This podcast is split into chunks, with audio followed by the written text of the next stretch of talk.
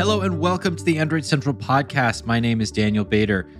This week on the show, it's all about Windows 11. Microsoft spent yesterday, Thursday, June 24th, introducing Windows 11. There's a lot of implications for our listeners who use Android phones. So, we are going to talk to an expert about what it means for the wider industry. Computing is not just about PCs versus Mac. It's still, you know, a, a phone is a computer, and there are implications for Android users uh, with the introduction of Windows 11. So we'll get into that. I'm going to introduce who is with us today. Jerry Hildenbrand is with us. How are Hey, you? hey. I'm great. How are you? I'm all right, thank you. Uh, Ara Wagner, how's it going? It's going. Okay, that's ominous. We'll get to that maybe at the end. And uh, welcoming Zac Bowden back uh, from Windows Central after a year or so. How's it going, dude? I'm good. Thanks for having me on. Super excited to be here.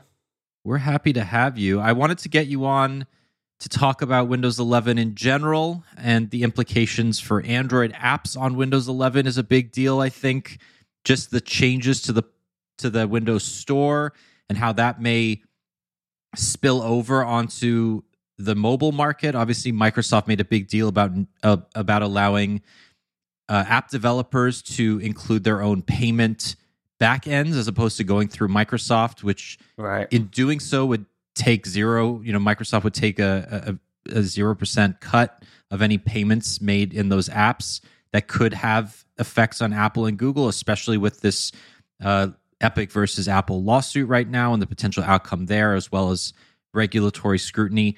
I want to talk about windows 11 versus chrome right? This is the the design of windows 11 was adapted from the discontinued Windows 10X, which was being built as sort of a de facto Chrome OS competitor, more mobile friendly, ARM first, etc. Talk about that. And we'll just talk about in general why Windows 11 exists. Why didn't Microsoft just continue evolving Windows 10? Is it because they want to sell more laptops and they want those stickers on laptops, or is there a philosophical reason why today they need to have Windows 11. So we'll get into all that. But Zac, very high level, what is Windows 11? What can people expect from it? And when is it coming out?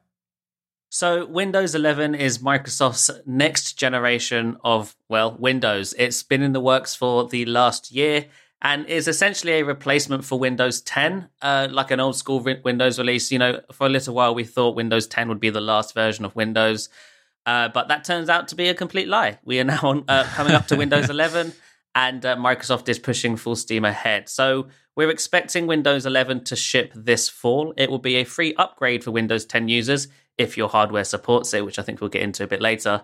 Um, and um, it will begin shipping on win- brand new PCs this fall as well. And Windows 10 users will should start seeing it as an update in the fall, but that will sort of extend into 2022 as it rolls out to more people. So free upgrade, which is always nice to see. I feel like it would have been crazy if they tried to charge for this. Nobody charges for updates anymore. Um, but yeah, Windows 11 has a whole bunch of new features in it, a brand new UI, new start menu, uh, new app designs, uh, new productivity features, new app features, Android app support. It's essentially, well, it is a brand new version of Windows. All right. So give us the maybe the top five features, you know, reasons people are going to be excited about it. I I I know Android app support is is I, I think a on paper a big deal. I think in practice it'll be less of a big deal, but we'll get to that a bit later. But um, I'd love to know how Microsoft is going to. I know they're not selling it, but essentially sell this upgrade. We know that millions of people were reluctant to even upgrade from Windows 7 to Windows 10. So, what's going to make people want to upgrade to Windows 11 from Windows 10? Yeah, so at Microsoft's event yesterday, they sort of sold the fact that Windows 11 has a beautiful new consistent UI as a big selling point for this operating system. Windows for a long while has sort of had a an okay-ish UI. It's not the prettiest in the world. It just sort of works. It was kind of complicated as well. A lot of sort of normal users may find it a little bit daunting. Even uh, with Windows 11, they've tried to simplify the entire UX. So things like context menus and and corners on the the, the on app windows and stuff. They're they're much more rounder. They're simpler. They are trying to make Windows more approachable to just general users. Uh, so that's one of their big selling points of Windows 11, the UI. And that's sort of evident with the fact that the taskbar is now centered, the, the start menu has been borrowed from Windows 10X, they've gotten rid of the live tiles and replaced them with a simple grid of app icons. Uh, that the, the the notification center is is simplified now. Everything is is trying to be as simplified as possible on Microsoft's end. In addition to that, they're also shipping a whole bunch of new productivity features that you know make you work better. Also they say things like uh, snap assist is being improved dramatically. Windows has always had a very good snapping feature uh, but now it's being improved in windows 11 there's now a drop down menu in window controls that lets you snap to a whole bunch of different grid layouts uh, and on bigger screens you get even more snapping uh, layouts including like a three pane snap which wasn't there on windows 10 um, there's also a whole bunch of new improvements for touch users. Windows 10 was kind of iffy on touch. Windows 8 was great on touch, but terrible on desktops. So with Windows 11, they found a happy medium where touch users can be happy and desktop users can be happy as well. There's loads more animations, subtle animations involved when touching windows, moving app windows around and resizing app windows. Hitboxes are larger. There's a whole, there's an entire new touch keyboard experience, which is built off SwiftKey, which came from Android and iOS, has Yay. theming support. Yeah. and, um, a whole bunch of pen improvements. There's a new pen workspace which can be configured and customized, so you can have like quick shortcuts to things like Photoshop. Um, and that's just off the top of my head, really. There's a whole bunch more stuff. Obviously, the new Microsoft Store and the, the ability to essentially download any app that exists on Windows if a developer has put it in there, as well as Android apps, which uh, is, we're still a little bit murky on. Microsoft hasn't shared much detail yet, but um, that will be supported on Windows 11 as well. All right. So for our listeners, many of them are obviously going to be Android users and Windows PC users. And I think over the last couple of years, we've seen tighter integration uh, with your phone. Yes. Samsung in particular has been, I think, leading that charge, trying to integrate Samsung phones with Microsoft products uh, more closely. But your phone is available to all Android users if you have a Windows PC. It's, I think, a very useful feature and something that yeah. that Google has actually tried to emulate on Chrome. And I want Ara to talk about the the phone hub on Chrome OS a little bit later. During the event, it really did seem like both Panos Panay and Satya Nadella, they leaned into this idea that Windows Phone didn't work. They're okay with that. They're in a different era of Microsoft, and now they're kind of all in on Android. And the way that they're all in on Android, it depends on how you view what Android is, because their integration with Android in general is less about a relationship with Google than it is about just accepting that Android's inherent openness and flexibility gives them a lot of tools to work with when when it comes to app design, app development and and like integration with OEM partners like Samsung. So walk us through basically how the evolution from a post Windows Phone world to Microsoft accepting that Android is their their next best option for mobile. Yeah, so uh, I think it actually really started with the iPad. When Microsoft released Office on the iPad, that was a big moment for Microsoft as a whole, as it was them essentially accepting that Windows is no longer the, the number one platform in the world. There are people elsewhere now, and we need to bring our services to them. So when our Office came to the iPad, that was the first sort of stepping stone to Microsoft essentially admitting to itself that we need to be inclusive to all platforms here. And if we come up to today, essentially Android is the platform where they are able to do that the most because obviously iOS is quite locked down. Uh, so you know, we have the Surface Duo today. This is an Android phone built by Microsoft. We have things like your phone, as you mentioned, which is Microsoft building a, a, client that essentially syncs with your Android phone and allows you to see an, your Android phone content, such as photos, text messages, notifications.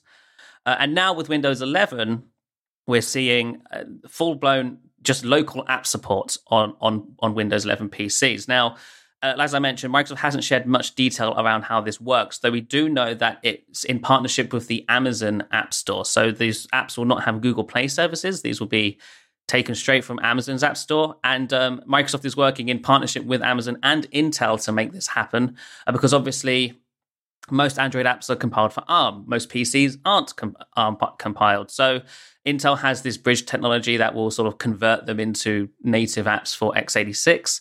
Uh, but the apps themselves will actually come from the Amazon App Store. So that's super interesting. You'll be able to find them in the Microsoft Store and whatnot. But when you click install, I believe it will take you to Amazon's App Store and it will pull the APK from there, uh, which is all part of Microsoft's plan to make Windows an open platform that's inclusive and available to everybody, no matter your ecosystem, whether you use an iPhone or an Android device or a Chromebook. They want you to see Windows and the Windows platform as part of that experience. You should always be welcome on Windows. So, Jerry, you've actually been looking into this Intel Bridge technology and how it relates to the uh, Windows 11 integration. We don't really know a ton about it yet, and how, but we do have a few answers. So, why don't you walk us through what you've learned in your reporting and why you think Amazon, as opposed to maybe Google or maybe another third-party app store? I mean, it could have been F-Droid for frick's sake if Google, if Amazon, uh, sorry, if Microsoft really wanted to go like out there um, why choose Amazon? That's a question I can't even fathom to try to answer. Uh, I, I you know what I, I I'll tell you the people who actually are writing and building Android are loving this. This is what Android was designed to do. Android is not just an operating system for your phone. The app ecosystem is open source. Microsoft could have done this on their own without Amazon. It would have been a lot harder, of course, to build out a store and get developers to fill it with apps. So they had to find a partner. But why they went with Amazon, uh, I'm going to guess that Google wanted more than Microsoft wanted to offer for now. Uh, there was a hint that future stores like Google Play and Steam could come to uh, Windows 11 in the future, which kind of blew my mind after, you know, I, I first heard that one. Uh, and, and as far as Intel Bridge, a lot of people think that it's hardware. It's not. It is a software strategy that lets newer architecture CPUs, they call it an XPU strategy. So it's, you know, like uh, newer SOCs that may have integrated other processors or integrated graphics to I, I, hate to use the word translate, but that's the best word I can think of. Translate the Android bytecode into something that Windows can understand and just run it on your screen. And it's not an Intel only thing. Uh, the Intel Bridge works with uh, Qualcomm Snapdragon processors and AMD processors. So right now, that's about where we're at. Intel doesn't have a lot to say. Microsoft has a little bit more to say, but exactly how it works is still left for people like me and I assume many other people are investigating to figure it out on our own. Yeah. And it it looks it's it's a smart idea. Intel is, you know, their this is their thing. They they deal with taking code written in a certain way and translating it into things that will appear on your screen. Microsoft having Intel help support this was a great idea. Or AMD. It didn't have to be Intel. They went with Intel for, you know, Intel says it's because they were further ahead. Their technology is better. I assume AMD would have said the same thing if they had chosen AMD. But doing it with a company like Intel was smart it gives Microsoft a, uh, a little more breathing room, and you have the experts working on it. And Microsoft can give their input on what they think will work better, and it'll happen a lot faster this way. Exactly how it works, man, I don't know. I think there's like little gnomes that have magic dust, and they're just going to shake it and make it work. That's that's the best guess right now. I mean, if anybody had magic dust, it was Panos yesterday. Like yeah. that guy, yeah. his presentation was just so. Every time I watch him, it seems like he's about to cry, but not because he's sad. It's because he's feeling every emotion Right. possible at the same time. Maybe he's going to touch every single Windows 11 device, and that's just going to be what makes it work. But it, it is very cool, and everything I'm reading, it, it seems technically sound. So it's not anything to hate on. It's just let's find out more about how it works so we can talk about how cool it really is. You know, I think Microsoft referred to the Windows subsystem for Android yesterday during their developer sort of Yeah. briefing. Uh, Microsoft already has something called the Windows subsystem for Linux, which, to simplify things, Mhm. is essentially a Linux distro running in a VM, and then you can run uh, GUI apps on top of that and place them on your Windows desktop. So perhaps this sort of technology will work similar to that. Essentially, an Android VM running on top of Windows, then it places the app on your desktop. I, I think what this bridge is trying to do is take the the actual VM the way we think of a VM out of the picture and it's more like a native translation. Right. Yeah. You Yeah. know, it could be. Yeah. Because we, we we just don't know at this point. Right. and that that would make for better, you know, a better experience. That's So- right. Because the, the subsystem for Linux is more of a developer tool right now, and this Mhm. is very much an end user uh, experience with the Android stuff. So yeah, it will be. We'll, be- I'm really interested to see how this behaves on Windows and how it performs. I want to bring Ara in for a second. Ara, you have a lot of experience on Chrome. You use Chrome OS as your primary operating system. You treat Chrome OS as a desktop experience. And by virtue of that, you, more than anybody on this call, has had access to Android apps on Chrome for long, for, for years. And what I find really interesting about the announcement that Android apps will be available through the Amazon App Store is that even being available through the official Play Store, meaning that you have access to many, many you know, hundreds of thousands of high quality apps, we rarely hear about people actively taking advantage of that capability when using Chrome because the experience itself is still pretty janky. Eh, it depends on the app, but yes, there are still a lot of apps that are still janky. Google has been working with developers for years trying to get them to better optimize it. I'm hoping, I keep hoping in vain that the next version of Android, the next version of this uh, Android design with Material You, I'm hoping as Android is like, hey, we want you to redesign your app for this. And while you're doing that, this will make it easier for you to scale it for foldables, for tablets, for Chromebooks. So please, please don't just design it for phones anymore. Because, I mean, the same thing that we would say of Android apps on Chrome OS is the same thing we would say of Android apps on tablets. Some of them are just not going to work good because they're not designed for anything except a phone. in your day-to-day experience do you use any android apps to augment Yes. your native chrome os experience Yes, I use a Microsoft app on my Chromebook every single day. I use the uh, Microsoft Solitaire collection every day, and I like the Android version of it more than the Windows version that's of it. That's not what he meant. Now, no I come know. that's not what i meant I mean, don't I don't use a whole lot of apps for work just because I've been trained to just work out of the browser. Like I write in Google Keep, I write in Google Drive, and I when I when I write in Google Docs, I don't use the app. I use the web exp- I use the web handler. I would use the app if I could still use my text expander, but you can't use your text expander unless you're in the browser, right and I need all my shortcuts. Okay. So that's fair. That's that's a kind of a separate issue that I actually want to talk about a little bit more because Zac, Windows 11 is being repres is being presented, you know, much more so than Windows 10 as like a an internet based operating system. You need an you need a uh, an internet connection to sign in. You need a Microsoft account. It's being made touch friendly, which means it's going to be more amenable to two in ones that hopefully will mean more people will un you know detach their keyboards and use it uh, as a you know standalone tablet operating system.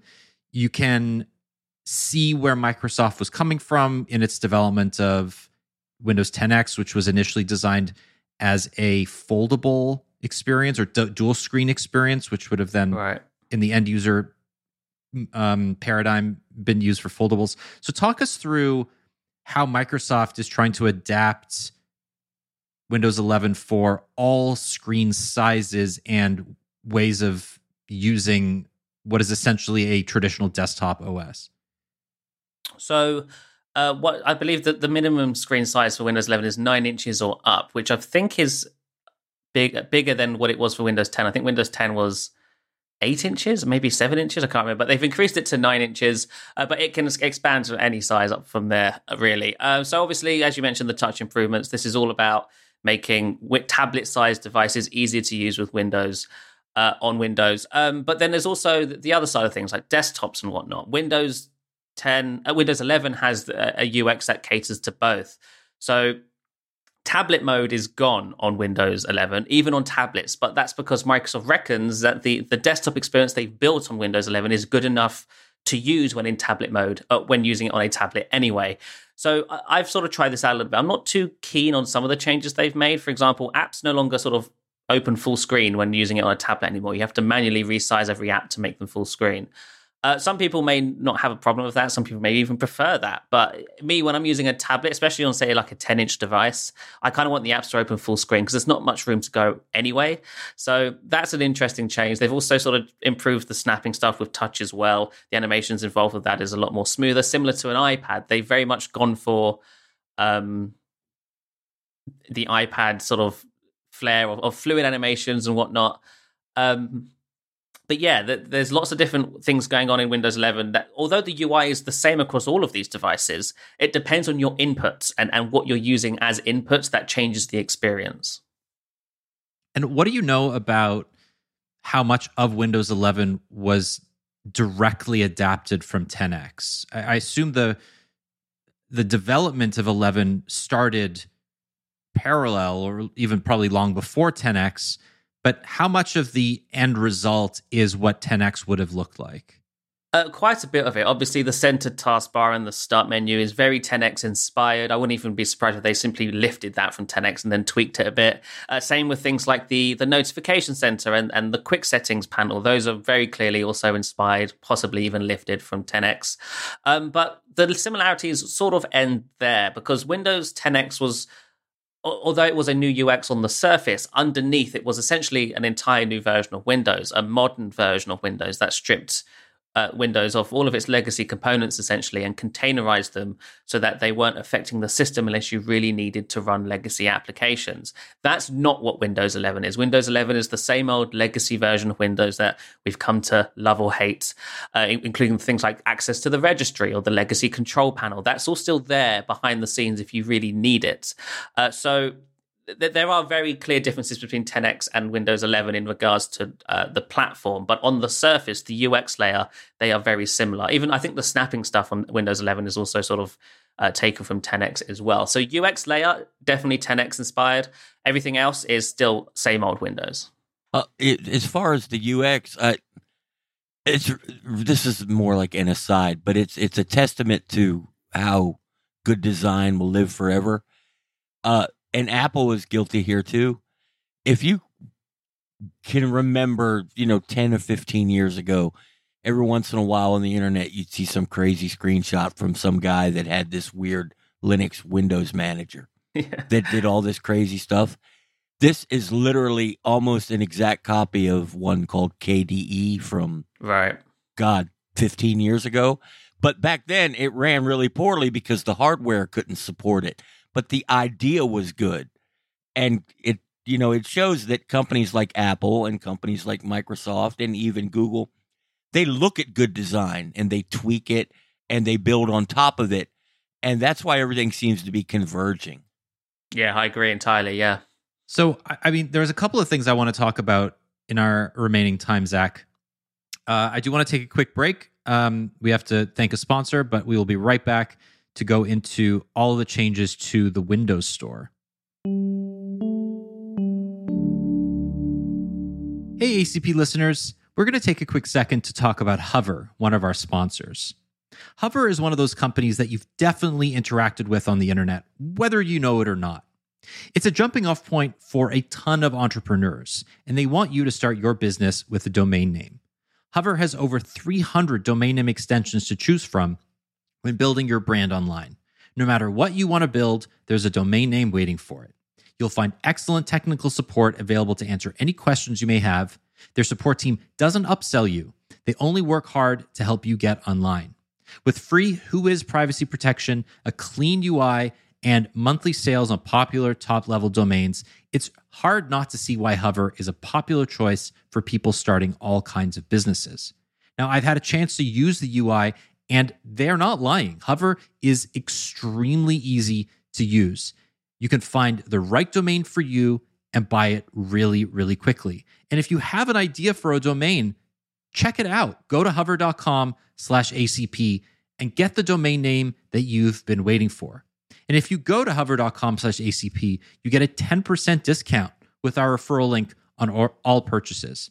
That's right, 10% off your domain name at hover.com slash ACP. Make a name for yourself with Hover. All right, Zac. Um, the Windows Store has really been a just a sore in Microsoft's a thorn rather in Microsoft's side for years. There has been limited developer interest. The quality of the apps inside the store has always been fairly low.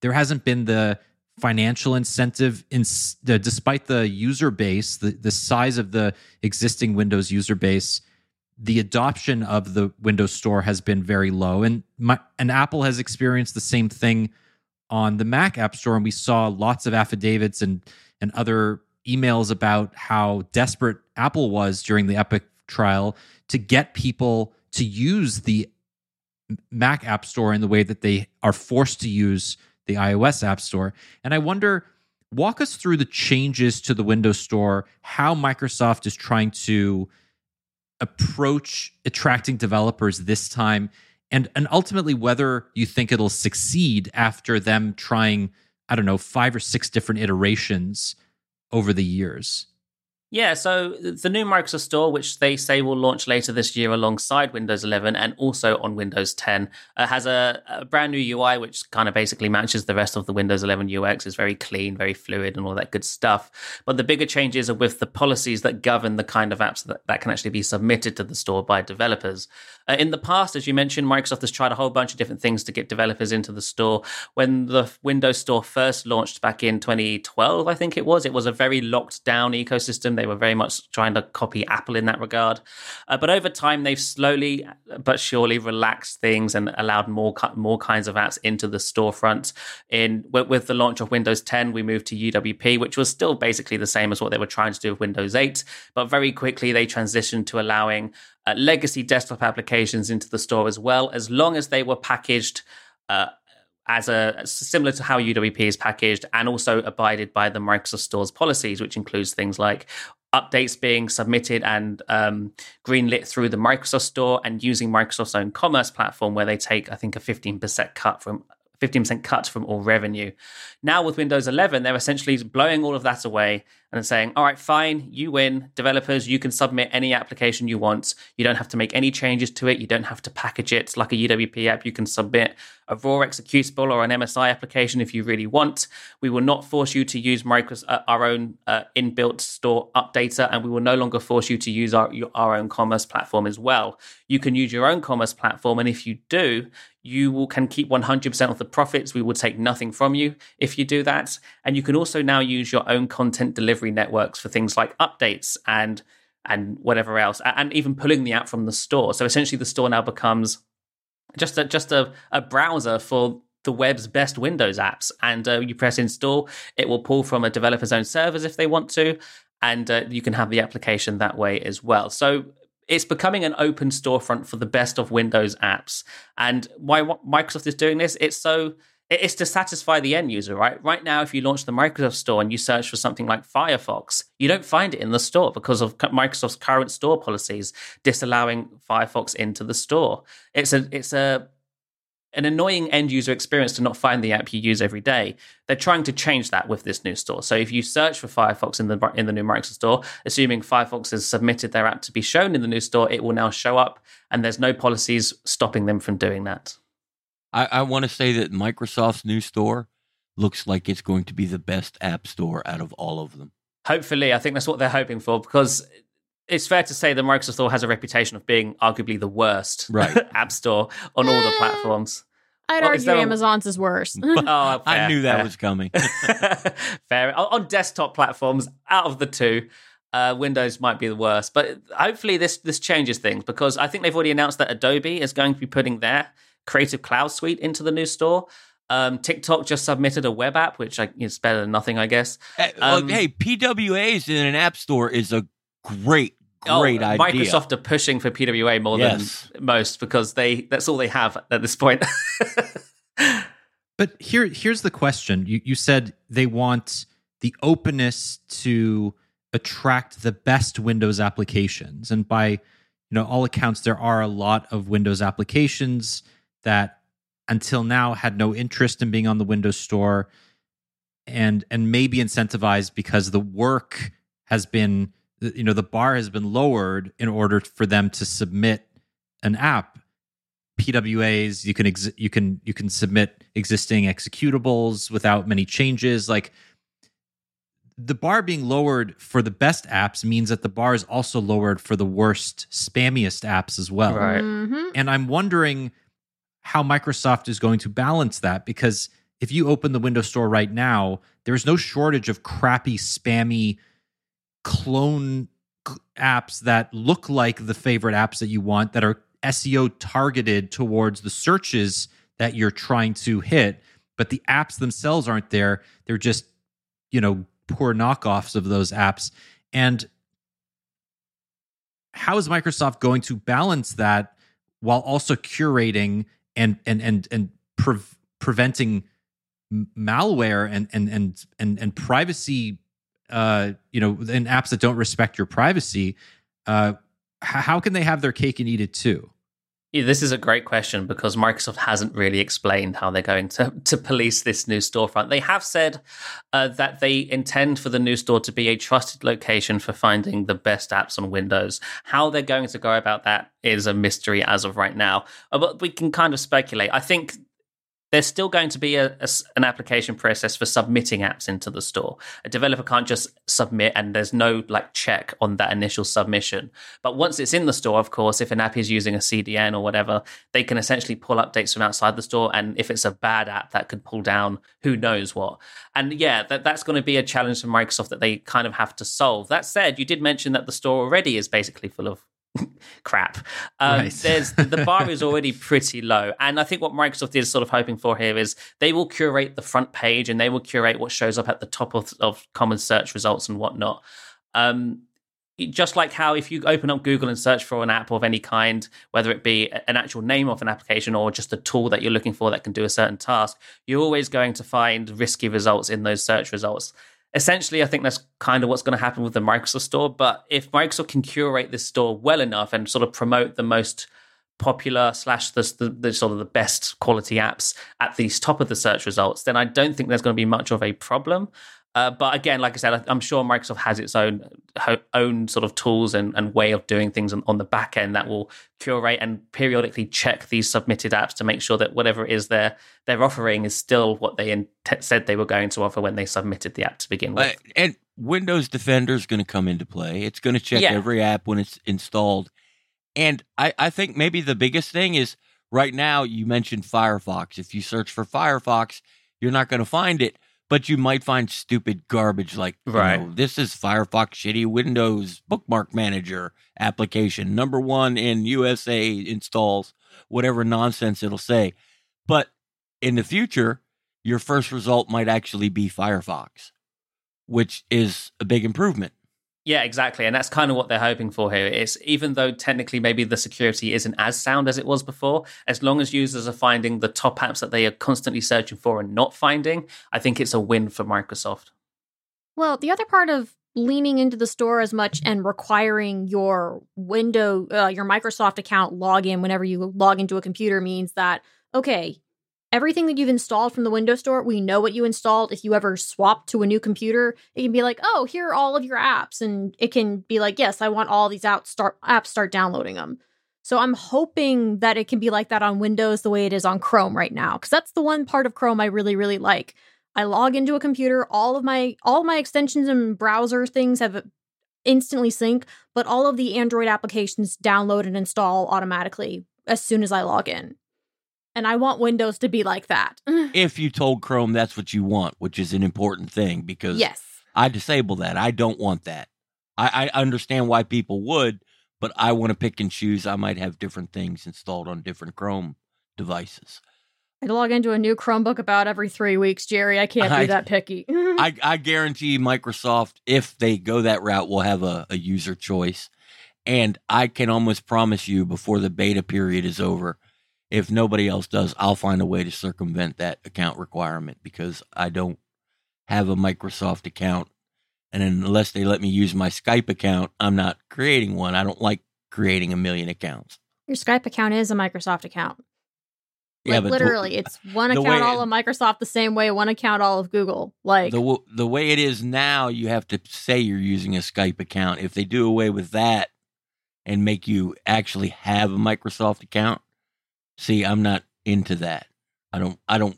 I believe the MSA requirements only for Windows 11 Home. I think on Pro and above, it's not yeah, a requirement. but home is what most people are going to be using. It makes it even easier to circumvent it. Then yeah, yeah. There's. De- I'm sure it's, it's definitely like a soft block. I'm sure there's a Yeah. key combo or, or something you can do to skip Yeah. it if you up really down, needed up down, to. left, right, left, Yeah. right. yeah, Hooray, Konami! the ABA start. Um, I, I, I, I think it's important though to to sort of recognize Windows. What Windows is doing, it or mi- what Microsoft is doing with Windows is accepting that Windows is the is the container, right? They're they they're not containerizing individual apps. They are containerizing Windows itself within the Microsoft ecosystem in a way that is more likely to be successful. So instead of forcing Cortana on you, they're just overlaying the entire Windows experience with a Microsoft account the way that Google overlays its services with a Google account, connecting them through. And I think what what's interesting here is that one of the major announcements, the through line by which you're going to use Excel and Word and and like all these other Microsoft services is Teams. And they're integrating Teams directly into Windows 11. And Teams is not a fantastic product. I've heard many people complaining about Teams, about its stability, about its feature set lacking compared to many of its competitors. I mean, I'm Thank not God defending Slack. I'm not defending Google Workspace at all because Google Workspace is just as limited. But I am wondering, Zac, what Microsoft told you about why Teams is becoming a native service in Windows 11 as opposed to something like, um, I mean, Google, it's not really the same thing, but like Google Workspace is a separate enterprise style service that you have to go to as a portal. And it's Eh, no, they they rolled out Google Workspaces to everything. That was one of the first things that I I/O because that was the smart canvas. Right, but it's not. I mean, it's it's it's sort of this layer around Gmail. It's not part of Chrome OS. You don't open Chrome OS and it it like spits you out to a workspace landing page. The way that Teams is being put front and center on the taskbar in Windows 11 demos. don't don't be giving Google any ideas, Daniel. I mean, it may get Please to that point. It may get to that point. But Zac, I'm just wondering what Microsoft's telling you about the importance of Teams in the future of that containerization of Windows, uh, of a window of a Microsoft account within Windows. So it's important to clarify that this integration of Teams in Windows 11 is not for the enterprise version of Teams. There's confusingly two versions of Teams named Teams. Uh, there's one for the enterprise, which I which I believe is what Google-like. Yeah, there's two versions of Teams. One that's built for the enterprise, which competes with things like Slack and whatever else. Then there's Teams for consumers, which is something that competes with Skype or WhatsApp or iMessage, and that's what they're integrating into Windows 11. So it's essentially a lighter version of Teams, a lightweight client that's pinned to the taskbar that has your recent chats within Teams for consumers. And I, I should add that these are not cross compatible. You cannot integrate the enterprise version of Teams into this Windows 11 integration. So you're Yeah, going to have two Teams icons on will. your taskbar if you have Teams for work. Yes, with the first version of Windows 11 at least, that this is they are two separate entities, which is going to be frustrating to some people. Um, but yeah, this is definitely this is more of a play for the for the sort of end user sort of standard chat apps rather than the enterprise. And we have to remember that Microsoft is really focused on Windows 11 is going to be for always connected devices. Right. If you have an always connected device, it makes sense to have a way to always talk to your friends. Yeah, I think a lot of people are confused by this though. It's because Microsoft has has Skype. why Yeah. is why is this not Skype? Is, Maybe is they're going to kill Spike. Skype. Right. That that because- is you the, shut your mouth. Well, they've ruined Skype. Even even the biggest Microsoft fan will tell you they ruined Skype. It's Yeah, time Yeah. to I, kill it. They definitely left it to die. Um, but yeah, so this is what that is: teams can for con- for consumers, and they are, and I believe this will come to the enterprise eventually. But they are rebuilding the actual Teams client uh, with uh, web technologies rather than what it's currently using, which is I think Electron, and it's terrible. They're going to be ad- adopting WebView two, which in theory should be faster and more lightweight, according to Microsoft. Uh, we don't know when that's going to be, but hopefully at some point this year. Um, but yeah, that's the Teams integration. I, essentially, what they're trying to do is just make every PC uh, um, communi- communicatable with other Windows PCs, just like you can with iMessage. If I have an MSA and you have an MSA, I should be able to find you and message you on a Windows PC. But the thing with Teams, of course, is that it's cross-platform, so I can message you on your iPhone using this Teams thing if I really needed to. Because Right. even if you don't have the Teams client on your phone, because Microsoft said it works with SMS and you can do two two-way SMS conversations and stuff as well. Uh, so that's super interesting. So how wait, how does that work? Are they giving are they assigning you a phone number with your Teams account? I assume it works how Skype currently does, which is it that they assign you a phone number, and I Yeah. assume you need some credits to, to, for it to function and whatnot. But yeah, it, it could also work with a you know the the text application on your your phone and some sort of QR code binding system. Oh my god, no. That's Hey, what that's Google no Messages codes. does. The second you and- get into QR codes, you've lost the Well, plot. that but Yeah. that's the easy way to do it. There are other ways to do it, but taking holding your phone up to a QR code is the simple way. well, but that would also mean that it's only tied to one computer. Well, it, it has to be. You can't be routing a text message to a hundred different places. You only want it to go once. That's a problem WhatsApp is facing right now.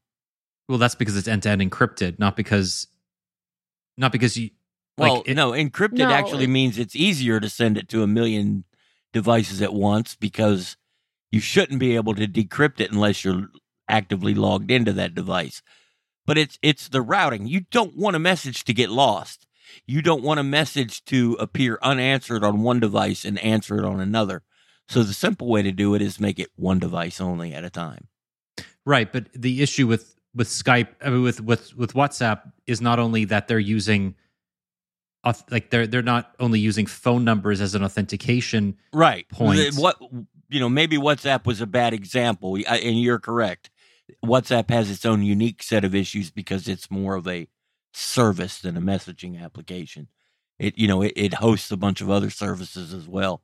Yeah, but whatever solution Microsoft comes up with can't just be one computer. Because let's face it, most of us have the computer that we use at home and the computer that we use at work. Well, and your boss isn't going to want you to get your text on your computer at work. Sorry, we we're we're kind of jaded. I guess jaded is the opposite of what I mean. We're lucky that Daniel doesn't care. But if I was your boss and you were making widgets in my factory, or you were supervising workers, or worked in HR at my widget factory, damn it, you better not be getting your personal text on my time. Don't you dare look at your phone at my widget factory. Damn Ara. right. How dare you? All right, Zac, I want I want to I want to change up the conversation a little bit and talk about hardware. So, Microsoft not only makes Windows, and Windows increasingly is not a business for Microsoft. It is a um, a throughway, a through line for other businesses, Azure, Office 365, et cetera, or Microsoft 365, et cetera, Xbox, Game Pass, you know, lots of other ways of, of, of accruing subscription revenue. Um, but Microsoft makes hardware. Microsoft makes the Surface line of, of laptops and, and tablets, and it makes a phone. And I'm wondering what your sense is of how Windows 11 has been built to take advantage of the next generation of Surface laptops, um, Surface Pros, the Go line that's increasingly popular, and potentially how Microsoft will be competing with Chrome and Chromebooks at the education level by making Windows 11 more lightweight and easier to use on lower end hardware. And we know that there are some system requirements involved with Windows 11, but eventually, when Windows 11 is compatible with a three four hundred dollar laptop, you could you you should expect Microsoft to make a big push against Google in the education space again. So I know that's a lot, but kind of walk us through how you think Windows 11 fits in with Microsoft's short term and long term hardware strategy. So yeah, as you mentioned, they've bumped the minimum requirements for Windows 11, and I think they've done this for a couple of reasons. One, to obviously sell new PCs. This is how it always is with a new version of Windows. But two, uh, because a lot of people you would often often complain that Windows 10 on low end it sucks. You know, it's not very performant. It's laggy. It's slow. It, it's just not a pleasure to use on low end hardware. I'm glad you said that, and I didn't have to. well, it's true. Let's be honest. Uh, but with Windows 11, they've bumped those minimum requirements. So the minimum now is four gigabytes of RAM instead of two gigabytes, a 64 gigabyte drive instead of 16 gigabytes of storage. You know, Windows 10's minimum system requirements were ridiculous. Um, but they've bu- actually bumped quite a bit of that. So it's now I would say acceptable. It's not. I wouldn't say it's standard, but I think it's at an acceptable level now. With four gigs of RAM and sixty-four gigs of storage, you should at very least be able to run Windows and run off Word and browse a few tabs in a browser, which is what I guess students maybe are fine with and whatnot. But these minimum requirements being bumped should mean that low-end hardware uh, performs better as a result, right? We're not going to really see a change in price for these low end stuff, but the, these requirements will mean if, if an OEM wants to ship a Windows 11 certified PC, it has to have four gigabyte, uh, four gigabytes of RAM at a minimum. It also has to have what they say is a modern one gigahertz 64 bit dual core processor, uh, at least a nine inch display um, and UEFI, secure boots, and TPM 2.0. Now, the TPM 2.0 thing has caused a bit of a ruckus in, in the in the Windows community because it turns out a lot of CPUs or, or boards don't even have TPM 2.0 enabled. Um, some of them don't even have a TPM chip. Uh, so it, this is going to be an issue for a few people. But I think the biggest problem that people are hitting is the fact that Microsoft's list of supported CPUs on Windows 11 doesn't go back very far. Uh, to simplify things, it essentially goes back to 8th gen Intel chips. So if you're running a 7th gen PC, you are technically not eligible for Windows 11. That said, it's more of a soft block rather than a hard block. If you force the updates, it should install and you should be okay. Just just for clarification, sorry Zac, what year did 7th gen Intel chips come out? I think that was 2017 for 7th okay, gen. So your your computer needs to be within the sold within the last four years or so. Right. They they Yeah. sold them new up until 2020. Yes, uh, that, that's the other big problem because you know Microsoft is is part of this as well. They still sell a Surface Studio 2 at full price, which is not cheap, uh, with a seventh gen series CPU, and that will not be getting Windows 11. In fact, on Microsoft's own website, they've updated all the Surface product pages with tags that say this is going to be eligible for Windows 11, and the Surface Studio 2 doesn't have that tag. Uh, it's frankly, in my opinion, it's really embarrassing on Microsoft's end, and I don't know why they limited it at eighth gen. Like, surely sixth gen or, or maybe even fifth gen. If it has a TPM chip, what's the problem? But I don't know. To be fair, we were just talking about how crappy the low end chips are. Part of limiting it to a certain generation forward is also kind of like, okay, we don't want you to use the crappy chips from this generation either. Because weren't there like seventh gen Celerons and Pentiums, right? Yes, that's yeah. true. Yeah, Uh, My my biggest problem when I look at the uh, processor requirements is they left out a lot of chips that are a lot more capable than eighth gen low end chips. yes, Uh, exactly. so I I don't you know. It, like maybe like Zac said, this is a soft block. You can just check the box that you want to install anyway, or maybe this list will get updated.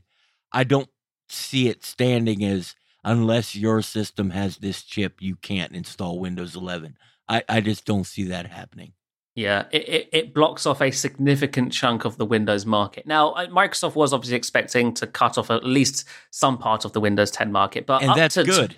Yes, it is good. But up to 2018 or so 17, that's insane. Like I was thinking maybe six years, but a six year buffer between officially supported and then there's the soft block between you know devices that came out between 2012 and 2015 and then anything below that just no you can't upgrade at this point Oh, you it's know, decade you- old you're going to go on Reddit in a month, and somebody's going to have the beta running on their Pentium two. i'm sure yeah you know, I'm sure. there's so- always a workaround with windows So yeah, I mean, I, I do want to get just your your opinion on this uh, on the next generation of Surface hardware Oh, yes. because you've got insight into this that nobody else does, and I think there's it's it's important that even though Microsoft listed all of its OEM partners during the event, it really is the company that shapes the form factors for Mhm. those OEMs and Microsoft invented, for all intents and purposes, the two in one with the Surface Pro that we now take for granted and across the industry. Does Windows 11 make any major improvements that you think will translate to a better hardware experience down the road? So we've not really seen anything on the official side of things in regards to new form factors or new hardware capabilities just yet. They did announce that Windows 11 will support pen haptics, which Windows 10 didn't have. Obviously, that does require new hardware, so I guess that confirms that Microsoft will ship a new Surface Pen in the fall, as will other OEMs that have haptics built in. Uh, but there, we have seen some sort of hints at some stuff in the leaked build that came out last week. Um, there were references to things like Wake on Touch or Wake when Approach features that aren't part of Windows 10. Now, I know Intel has like a wake on approach thing of their own, but Microsoft appears to be building it into Windows 11 natively, which could uh, suggest that maybe upcoming Surface hardware or even hardware from other OEMs eventually uh, will have these things built in. Wake on touch, essentially being like single tap the display to wake a device. Isn't available on Windows PCs right now. That would be a new hardware feature for, say, the next Surface Pro, or even maybe the Surface Neo if Microsoft actually ends up getting around to shipping that, which I think they totally could with Windows 11. Uh, As we've already sort sort of mentioned, the, the UX is very 10x inspired. I, I I wouldn't be surprised if they basically ported it from one to the other. So why not, right? The 10x UI was built for with Surface Neo in mind. Surely it would only take a little bit of extra work to make that happen on Windows 11. Uh, they didn't announce anything at the event earlier this week, but I think that's because Microsoft were trying very hard to keep it all about Windows and less about the hardware. We may see more in October when Microsoft is usually refreshing its Surface lineup. I'm more interested in what OEMs do with it. Yeah. To, to be honest, I, Mhm. this affects OEMs a lot more than Microsoft when it comes to hardware, especially because you know, like like you just went over the the system requirements, and I'm all for it. You've got to dump the garbage if you want the new stuff to be great. OEMs, uh, I, I don't even know if they're making money by selling the garbage that they sell now, but they're not going to be able to sell it anymore after what a year. Nobody's going to want to buy a Windows laptop in 2023 that doesn't run Windows 11. So this is going to get rid of all the garbage, and I think that's a good thing for consumers. I just don't know how OEMs feel about it. but it also constrains margins, right? When we talk about companies selling two, three hundred dollar Windows laptops, they're able to do that because they can put Right. Pentiums and Atoms with two gigs of RAM in there, or or very slow, um, you know, DDR RAM. They they're not as constrained on the minimum requirements, and I think what's interesting here is when you compare performance of Chrome OS at the low end to Windows 10 Chrome is always going to win because it's a it's a more lightweight operating system. There's less dependencies. Uh, it's basically just a browser. And I'm not saying that low end Chrome hardware is good. Most most low end Chromebooks are bad and they don't perform as well as I would like. But I think apples But to if you're in that budget, if you have, if it's like I have a hard limit of three hundred dollars, I have a hard limit of four hundred dollars. Do not buy a Windows laptop. Right, and that's what I'm saying. Not yet. And with Windows 11, OEMs are going to have to eat into some of those margins to hit those $300 price points with a dual core 64-bit SoC or or or or processor, 4 gigs of RAM and a 64 gig SSD. So Right. the the CEO of HP is only going to get a five billion dollar bonus instead of a six billion dollar bonus. This is but but that's the thing is that Windows PCs are their primary PC business, right? Chromebooks are tiny for most of these OEMs compared to PC sales. Eh, well, they're getting bigger, but yeah. But also, if you look at the hardware for Chromebooks, pretty much every Chromebook sold on the market for the last three years has had four gigabytes of RAM. I don't know what the hell took Windows so long to set that requirement. But also, the processors for most of these low end Chromebooks, like you can buy a Chromebook with an i3 processor for $300 in a 1080p screen and four gigabytes of RAM and 64 gigabytes of storage. That's $300. It was $200 on Prime Day. So that's not hard to find. So I'm wondering if really it's the hardware requirements that are going to force. I don't think hardware requirements are going to force force OEMs to actually start putting better things in the low end hardware. It's a matter of okay, we can't. We're going to have to cut a couple of these models, but we're going to keep selling these because these just squeak in under the requirements. Yeah, they're they're just going to have to put a little bit better RAM, maybe not more, but better, and a little bit more storage in it, and find a way to price it competitively. That's what they're going to have to do with the low end, and they're going to have to. And, you know, they may not be happy about that, but man, that's great for consumers. Microsoft could help here as well by Sure. uh, offering OEM licenses for less or even free on devices that cost under a certain bracket, right? If if, Yep. if Dell or HP is saying, "Hey, we want to build PCs for the for the education market at three hundred dollars," Microsoft to give them the house. Sure, right, exactly. We, I mean, we don't know that for a fact, but this is speculation because Microsoft doesn't talk about this sort of behind the scenes licensing and whatnot. But Microsoft could very easily do that if they were really committed to competing in this low end market. So, what laptop are you using right now, Zac? I'm on a Surface Book 3. A Surf. Okay, the the, the big Kahuna.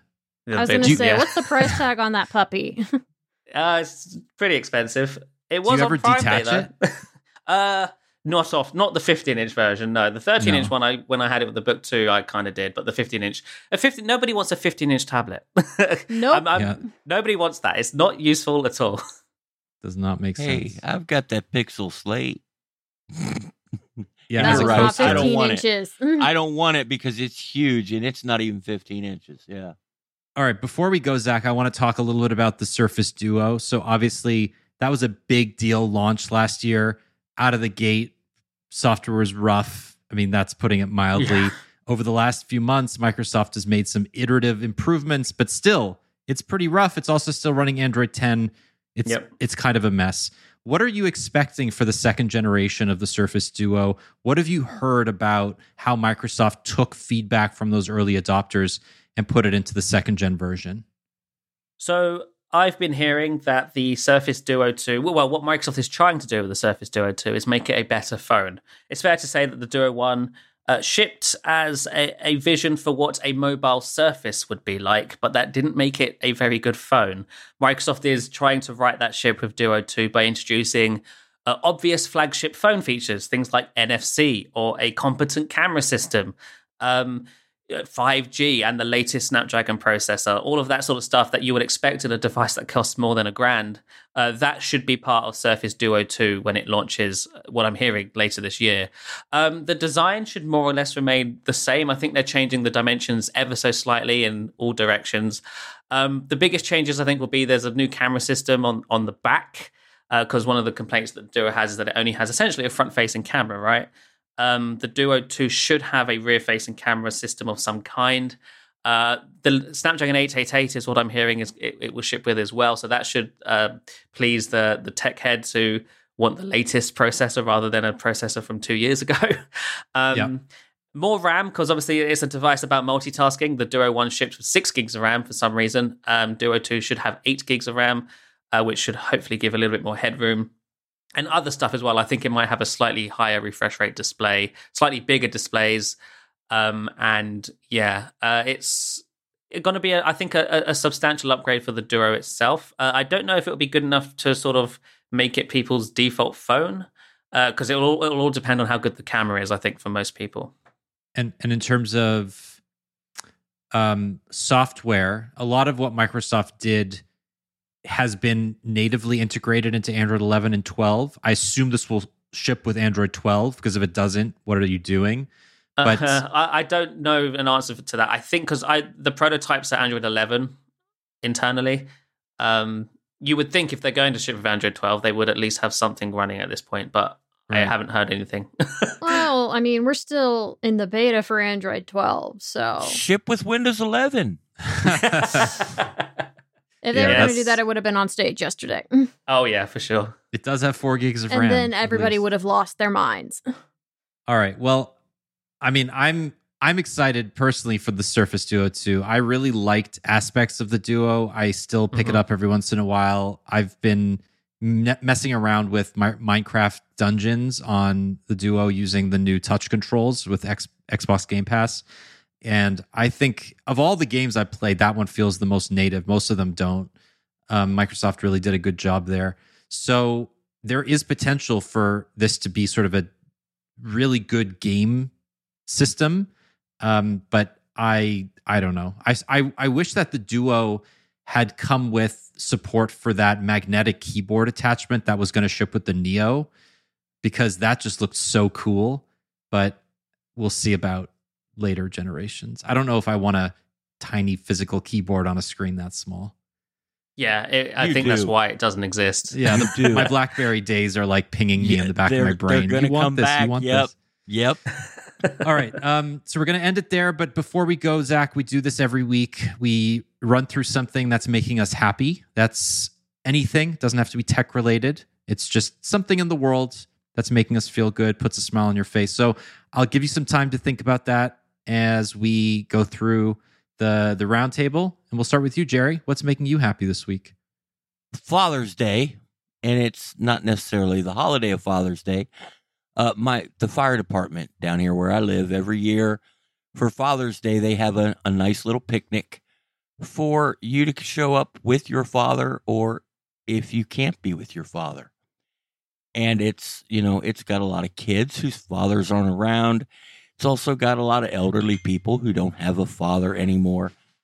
And, you know, for years, my dad lived in Florida. I didn't get to see him. I'd go there and just hang out with people. Uh, this year, my dad was able to come. They've moved to Pennsylvania. But it, it's just, it's great. It's great to see just a bunch of guys, eh, you know, age five to 85. And they're just cooking hot dogs and just talking and just being there for each other and it really makes you feel good inside. And I wish that this was something that they did more than just on Father's Day. That's really nice. I like that. Oh, I wish I was there. Next year, come down. Sure, I'll bring I'll bring my daughter. It'll be fun. There you go. when we're allowed to be there again. Right. hopefully. Cool. Thanks, Jerry. Uh, Ara, what's what's making you happy this week? Uh, I finally watched Loki on. Watched the first two episodes Wednesday night. Watched the third episode last night, and it's good. It's as good as everybody's been telling me. So I'm very excited to see how, what the rest of the series holds. Interesting. Okay. I'm betting we're not going to get a second season of this, which is a shame because there are so many fun, like little plot threads and story ideas I can see already. And I'm like, you could have spun this out in so many ways, and y'all are going to tie it up in a neat little bow and move on to the next thing, aren't y'all? Why wouldn't they give it a second season? Okay, like WandaVision, okay, it's like it takes. spoil, are you allowed to say that without spoiling it? Yes. Um so for WandaVision, it was like, okay, this is one horrible, horrible thing that happened. And it's her working through her grief. This was a very set, this had to happen, and this was a self contained story. She has to go off and do something else now because she can't stay there. Uh, for Loki, it's a matter of okay, we're dealing with time travel, so we can go anywhere, anytime, and we're choosing to pick at the like, okay, we've you're going to be chasing this person, and this person is going to tell you something that is going to destabilize the TVA in its entirety. Uh, so as soon as he gets to tell people that and gets people to believe him because he's a trickster and he lies, and so I don't know if anybody's actually going to believe him, assuming that what this person said was the truth, which I think it is. I hope it is because that would just be so so many fun storylines there. But um, for Loki, it's a matter of this is such a fun character, and there are so many interesting aspects of his personality that we're getting to scratch on that we never really get in the movies. So I'm I'm hoping that we get to see him play more in this world or any Hmm. world. The beauty of this is I think this is going to end with us branching off into okay, we have an actual multiverse now. Go nuts. And that would be great. And how many episodes are in the season? So I know when I know when to binge it. Okay. I haven't There are I haven't six, watched any we're of them on yet. three. Right. Okay. Well, that's that's great. Thank you, Ara. That's Loki on Disney Plus. So Zac, we are we're at you now. What what is making you happy this week? Um, oh man, my answer is so sad. That's okay. brought, a, uh, I brought a new refrigerator this week, and I've never been more excited. hey, you actually got to buy an appliance. I've never done that. yeah. Uh, well, the fridge I had is, is I think like ten years old now. It's old. It's noisy. I don't think it even works properly anymore. So I thought, you know what? It's time. It's Prime Day. I'm going to look for a new fridge. I didn't even get a great fridge. I just got a, a modern fridge, and I, I've never been more excited for an appliance. That's incredible. It, it'll end up saving you so much on your electric bill that it'll pay for itself in a oh, year. Oh, I'm sure. Yeah, I'm sure. And the fact that it just isn't noisy is going to be the biggest thing for me. yeah. That's great. I'm I'm happy for you. It's not one of those fancy ones that you can like there's a Nope. camera and you can see into it. it just keeps my food cold. Just keeps your food cold. I mean, I'm a little disappointed that you of all people didn't go with like the highest end, top of the line ga- ga- gadgets and gizmos fridge, but that's okay. Sometimes the old ways are best. yeah, my my fringe technically is a it's a Samsung and it technically connects to the internet, but they Oh, call really? the internet WLAN and you have to manually enter your password using like the up and down keys. It's Nope. I I never even tried it because nope, why would I want that? Um, but my fridge also just gives me ice cubes. That's the one thing I like. It gives me ice cubes. It works. Does this one I give wish you I ice had cubes? water good enough that I could trust the ice cubes that come out of my fridge. Does, does this one give you ice cubes at least, Zac? no, but it does have like a water thing, so you can like get fresh cold water out the front of it. There you More important than ice. Yeah, that's yes, more important. I agree. Yes. Well, uh, good luck. I hope it. I hope it fixes all of your all of your fridge woes. Thanks. Me too. Uh, well, what's making me happy this week? I have two things. One is very personal. The other is internet meme related.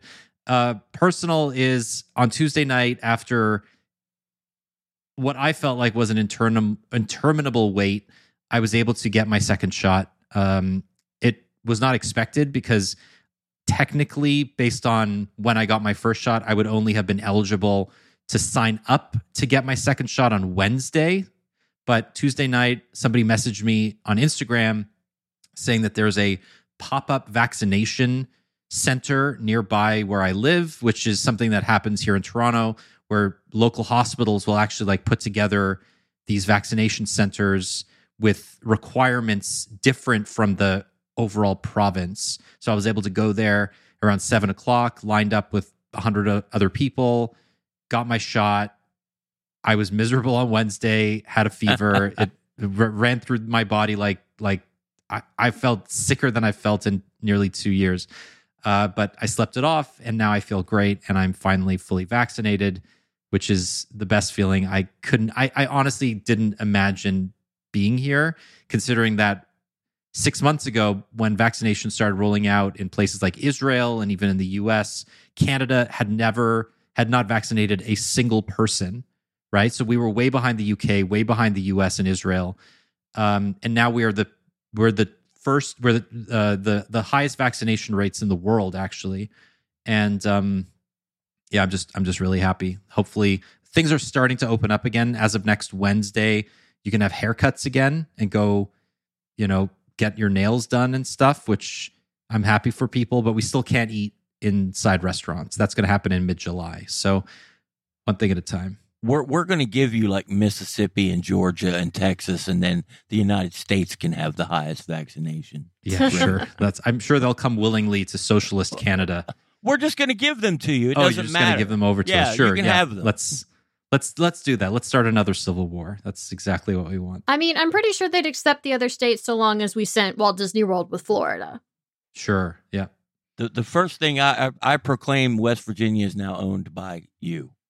Just Got it. you personally. Thank you. Oh yeah, I'll, I'll take it. I, I like I like every time you you tell me about West Virginia, I'm like, yeah, I like this place more and more. I mean, we ran out of coal 20 years ago, but the mines are going to open up any day now. so my other my other what's making me happy is something I I think everybody should watch. Um, it's a tr- clip from Conan O'Brien's last week of shows. This uh, I think it was Monday or Tuesday. It's uh, he's interviewing Paul Hader or uh, Bill Hader about upcoming uh, about his new show season. Um, I, I forget the name of the show. Uh, Big Mouth. No, That was Bill Hader, right? Yeah, but it's not Big Mouth. It's it's something else. Anyway, um, it'll come to me. But they are have they're talking about uh, an old story with Paul Rudd. Paul Rudd comes on and like runs through this story about when he and Bill Hader were, were doing an SNL skit and how it was really poorly received. And then he pulls one of the longest running pranks on like network television where every time Paul Rudd came on to Conan and said that he's going to show a clip of the show or movie that he was doing, he always shows this ridiculous clip from a 1988 film called Mac and Me about an alien and a kid that is going down a hill uh, in a wheelchair and the brakes stop working and he like falls over a cliff into water Into water, yeah. and it's the funniest out of context thing you could possibly imagine. And then I didn't realize this, but this has been going on for 20 years. He's been doing this every single time he comes on Conan and does and I don't care if it's real or not. I don't care if Conan's in on it. He's probably in on it, but Of course There is they're a- in on it. I mean, he's in on it, but also like they make it seem like Conan Okay, just gets maybe surprised he's every not time. in on it. His production crew is definitely yeah, in yeah, on of course, But, of course. Uh, but The but, like, viewers aren't in on it, which was what makes it. you know great. it, it's just one of those things that like will he do it will he do it again this time right if you've been following conan throughout his career and seeing paul rudd guest on the show it's like will he do that again and i had no idea this has been going on and then i saw this clip and it's so funny and then there's this meta clip where they like show you every single time he's pulled this prank and it's like 12 or 14 times over the last 20 years. Anyway i highly recommend seeing this. It's really funny and it's it's just adorable. I mean it's so cute the way that they like play off each other. It's it's a good it's a good uh, eight minutes of your life or whatever. So highly recommend that. The you can just look up paul rudd mac and me prank and you'll find it on online somewhere. And, and don't get offended. I'm in a wheelchair, and I think it's freaking awesome. i mean it's a terrible movie right it's Yeah, just a terrible But but don't get offended at the 80s clip. It's kids funny. movie. It's supposed to be funny, yeah it's you can't take it too seriously right? Thank you, Jerry. I appreciate that.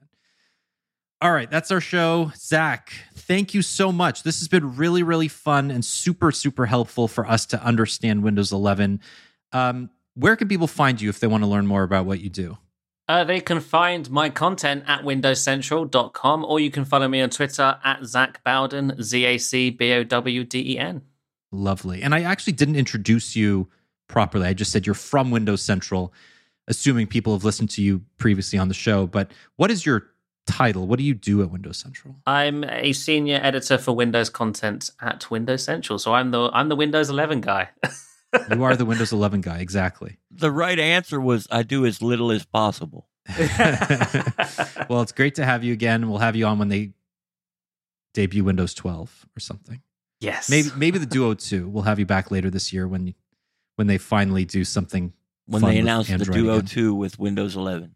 Yes. Exactly. All right. Well, you can find me at Journey Dan. You can find Ara at Ara Wagco. You can find Jerry at GB Hill. You can find all of us at Android Central. We love hearing from you. Let us know what you thought of today's show. Podcast at AndroidCentral.com. You can also message us on Twitter. We also love hearing from you there. We will be back next week with another episode. Until then, have a great weekend. We'll see you soon. Bye bye. Bye. Adios.